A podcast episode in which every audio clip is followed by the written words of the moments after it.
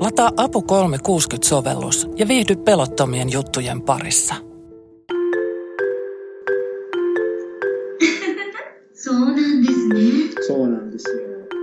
Tässä juttelee ja nauraa Erika, japanilainen ihmisen näköinen robotti.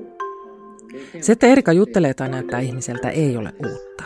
Erika esiteltiin jo muutama vuosi sitten ja se on suunniteltu juttelemaan ihmisten kanssa. Uutta on se, että Erika nauraa ja vielä oikeassa kohdassa. Minusta Erikan nauru on kolkko ja tunteeton. Mutta silti, miten robotti osaa nauraa vitsille oikeassa kohdassa, kun ihminenkään ei aina osaa? Ja jos nauru pidentää ikää, pidentääkö se myös robotin ikää? Kysytään. Tämä on Se avun kysymys podcast. Kerran viikossa tartutaan yhteen aiheeseen ja kysytään vielä yksi kysymys lisää. Minä olen Kati Lahtinen. Mä oon Ville Kyrkki, Aalto-yliopiston automaatiotekniikan professori. Mä tutkin ja opetan erinäköisiä asioita erityisesti liittyen robotteihin.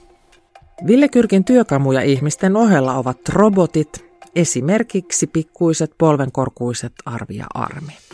Niiden kaltaiset kädelliset ja jalalliset Edelleen koneen näköiset palvelurobotit on nähty jonkinlaisina tulevaisuuden kotiapulaisena ihmiselle. Sujuva toiminta ihmisen kanssa vaatii robotilta motoriikkaa ja onnistunutta vuorovaikutusta. Ja juuri jälkimmäisen osalta Kioton yliopiston tutkijoiden saavutus robotin naurussa on merkittävä.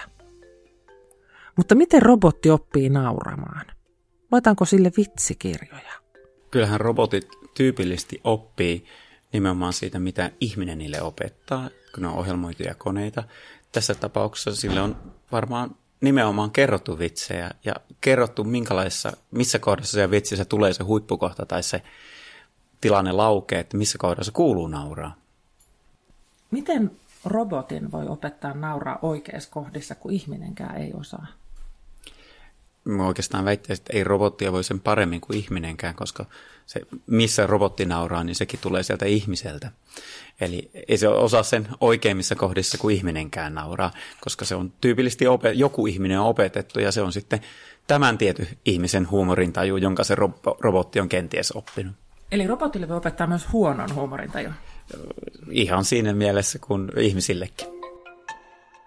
Naurulla on suuri merkitys ihmisten välisissä suhteissa. Se on sosiaalinen liima, yhteisöjä koossa pitävä elementti. Parhaimmillaan nauru on melkoinen fyysinen suoritus. Nauru lisää verenkiertoa ja sykettä, nauraessa palleja ja kylkivälilihakset supistuvat. Ja nauraminen on ihanaa.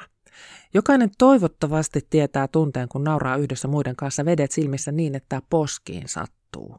Silleen mukavasti. Mutta kikatuskohtauksiin robotti ei kykene. Se voidaan kyllä ohjelmoida reagoimaan ihmisen kikatuskohtaukseen, mutta ei se silti samalla tavalla pissat tulee housuun tyyppisesti naura. Nauru on myös valtaa. Pilkallinen tai vahingoniloinen nauru vaatisivat taitoja, joita roboteilla ei ole. Ville Kyrkin sanoin, roboteilta puuttuu maalaisjärki erityisesti monimutkaistempien tunnetilojen niin kuin ymmärtäminen on aika haastavaa tällä hetkellä. Eli meidän tämän hetken robotit on aika huonoja siinä, koska se vaatii hirveän paljon ymmärrystä tällaista sosiaalista kontekstista, sitä tilanteesta, että samat sanat tai sama ilmaisu voi olla joko loukkaava tai hauska, riippuen ihan kenelle se sanotaan, missä tilanteessa se sanotaan. Ja isomman kontekstin ymmärtäminen on tällä hetkellä hirveän hankalaa, koska roboteilla on hirveän vähän, jos tuskin ollenkaan tällaista maalaisjärkeä. Miksi robotille halutaan antaa tämmöisiä inhimillisiä ominaisuuksia? Se on hyvä kysymys siinä mielessä, että siitäkin on monta mieltä, että halutaanko niitä, tai varsinkin kuinka paljon niitä halutaan. On ihan selviä, selvää näyttöä siitä, että inhimilliset ominaisuudet ainakin erityisesti positiiviset inhimilliset ominaisuudet, kuten se, että robotti pystyy jotenkin ilmaisemaan tyytyväisyyttä, niin saa ihmisiä käyttämään sitä enemmän. Onko se sitten hyvä asia vai huono asia, niin se riippuu tietysti robotin käyttötarkoituksesta, mutta kun me rakennetaan robotteisiin tai laitteisiin tällaisia inhimillisiä piirteitä, niin se saa meidät liimautumaan niihin laitteisiin enemmän hyvässä ja pahassa.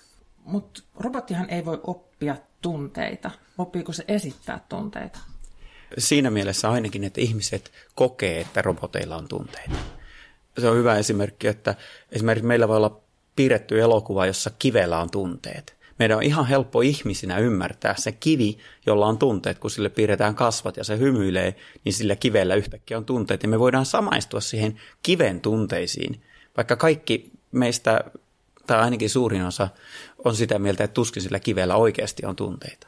Mutta silti se aiheuttaa ihmissä tunnereaktion. Olennaisempaa ehkä onkin se, että miten me ihmiset koetaan ne, se tunneilmaisu, kun se, että onko sillä robotilla sisäisiä... Mitäs asia sulla on? Pysähdytään tähän. Aha. Tämä ääni lähti haastattelun ajan vieressä istuneesta robotti Arvista ja harmi kyllä oli väärä häly. Ennen haastattelun aloittamista Ville Kyrkin kanssa kävi ilmi ainakin itseni yllättänyt seikka. Arvia heräteltiin nyt ensimmäistä kertaa yli kahteen vuoteen. Se tai hän on ollut koronaunessa. Kato, on se, on se ainakin herännyt. Mä, tosiaan se, se on nukkunut tässä koro, ei melkein koko korona yli. Että... Okei, okay, sillä on ollut vähän pidempi korona kuin meillä. Ei, sillä on ollut pidempi. No kun ei me olla oikein voitu tehdä mitään ihmiskokeet kuulostaa kamalalta, mutta emme ole oikein voitu tehdä ihmisten kanssa. Sosiaalisessa robotissa me halutaan aina tavallisia ihmisiä tänne, sellaisia, jotka ei ole robottitutkijoita seurustelemaan robottien kanssa. Ja korona on aika paljon rajoittanut meidän sitä, sen puolen kokeellista tutkimustoimintaa ihan se, niin kuin eettisistä syistä ja kaikesta turvallisuussyistä, että meidän on vaikea ottaa sitten tänne ihmisiä, edes yksittäisiä. Ja sanotaan se, että se sosiaalisuuteen jonkun verran noin maskit ja muut vaikuttaa. Että se, siis robotin sosiaalisuus? niin, ja, ja se, että miten ihmiset käyttäytyy. Oh. Että ihmisten käyttäytymiseen, varsinkin jos meillä on vaikka useampi ihminen keskenään, niin mm. se, että jos puhutaan se, että miten ihmiset vaikka ilmehtii, niin eipä sitä sieltä maskin takaa ihan samalla tavalla havaitse No hän heräsi sitten tästä näin tästä koronaunesta. Onko hänellä nimi? Tässä on Arvi. Meillä on myös Armi. Armi on tuolla itse asiassa alakerrassa. Mutta tota, Armi ja Arvi oli meidän ensimmäiset sosiaaliset robotit. Tai Armi tuli ensin ja sitten tuli Arvi. Kun hän kääntelee tässä päätä, niin reagoiko hän meihin vai onko tämä vaan joku erityisyyttä? Joo, nimenomaan reagoi tähän ympäristöönsä, että missä täällä tapahtuu jotain – joko mistä kuuluu ääntä tai nyt kiinnittää huomionsa katseensa niin kuin ihmisiin, niin kuin huomaat. Joo, huomenta pitkästä unesta. Tämä on vähän dystooppista, eikö robotit luku sellaisia pitkiä unia ja sitten ne tulee, ne on muuttuneita ja sitten ne lähtee vallottaa koko maailma.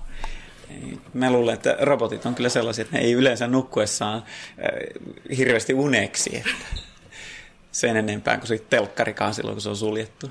Paitsi, että siitähän on tehty kyllä siis kifi-elokuvia, että on, Joo, jo, onko näillä elektronisilla lampailla unia. Ehkä, ehkä sä tuotkin nyt sen, että se, että mitä meillä Skifissä robotit ja mitä meillä robotit on todellisessa maailmassa, niin siinä on aika iso ero. Mutta se, miten ihmiset käsittelee robotteja niin kuin omassa mielessään, niin hirveästi liittyy siihen, miten niitä kuvataan siellä Skifissä ja miten niitä kuvataan leffoissa. Ja sen takia onkin ehkä aika tärkeää miettiä, että miten ihmiset käyttäytyy robottien kanssa enemmän kuin välttämättä, tai joskus tärkeämpää kuin miten ne robotit käyttäytyy. Se, että miten ne robotit vaikuttaa ihmisten käyttäytymiseen on itse asiassa se semmoinen mielenkiintoinen kysymys, se, että jos robotti tässä meitä kattelee, niin miten me koetaan se? Alkuni kaipaa pikaista latausta. Ja juuri tämä on oleellista.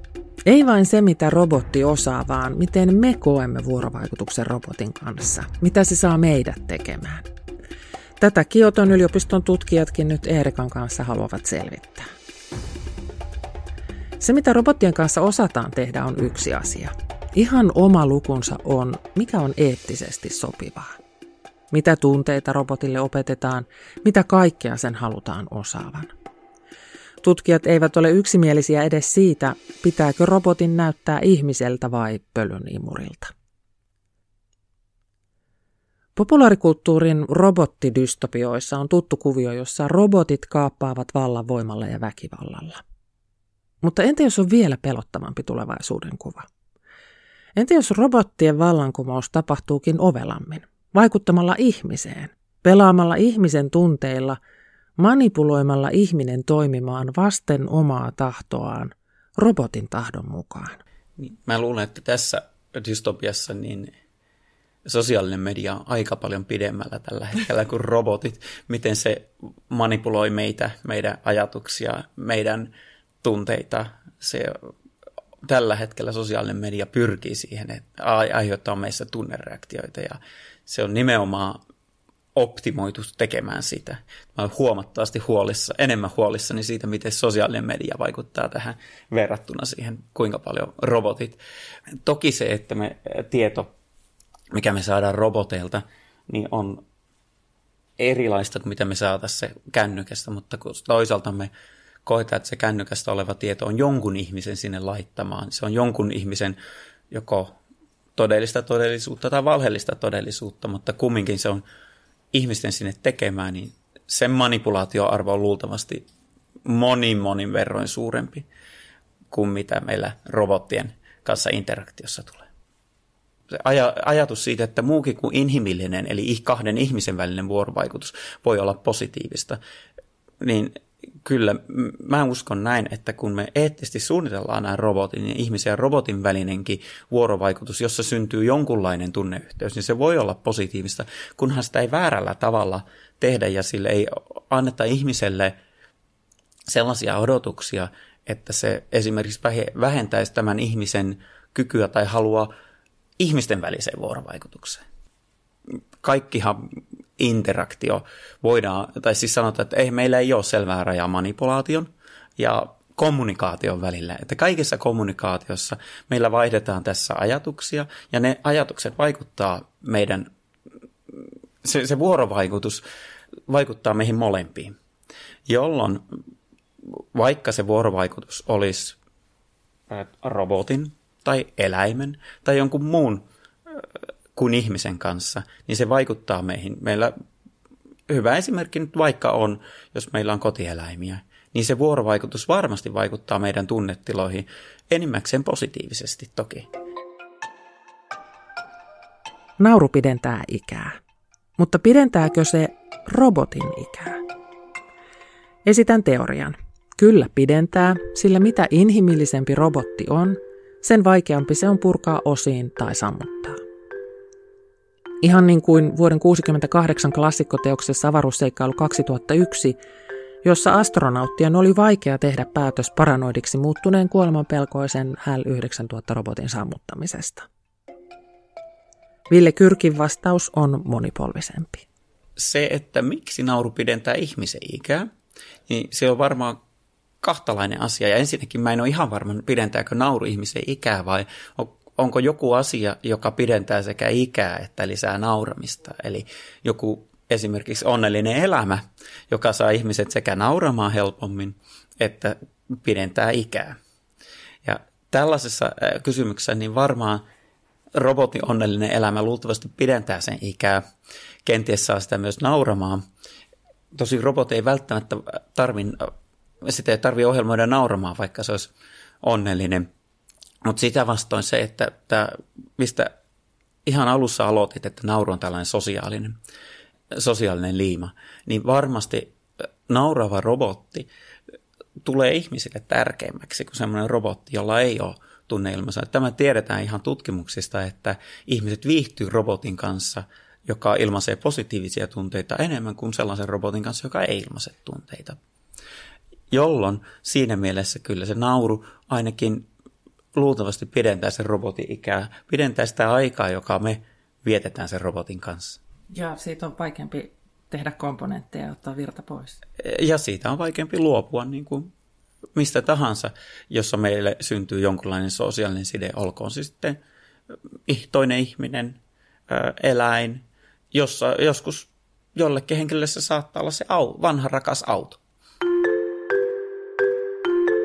Se Avun kysymyspodcast oli tällä kertaa tässä. Kiitos kun kuuntelit. Vieraana oli automaatiotekniikan professori Ville Kyrki Aalto-yliopistosta. Podin tunnarina soi Esme Krutsin Testing Heights. Podin tekemisestä ja kysymisestä vastaan minä, Kati Lahtinen. Palaute, ajatukset, moitteet ja ehdotukset asioista, joista pitäisi kysyä lisää, voi laittaa minulle. Twitterissä Kati T. Lahtinen ja sähköpostissa kati.lahtinen at aavivalehdet.fi. Moikku!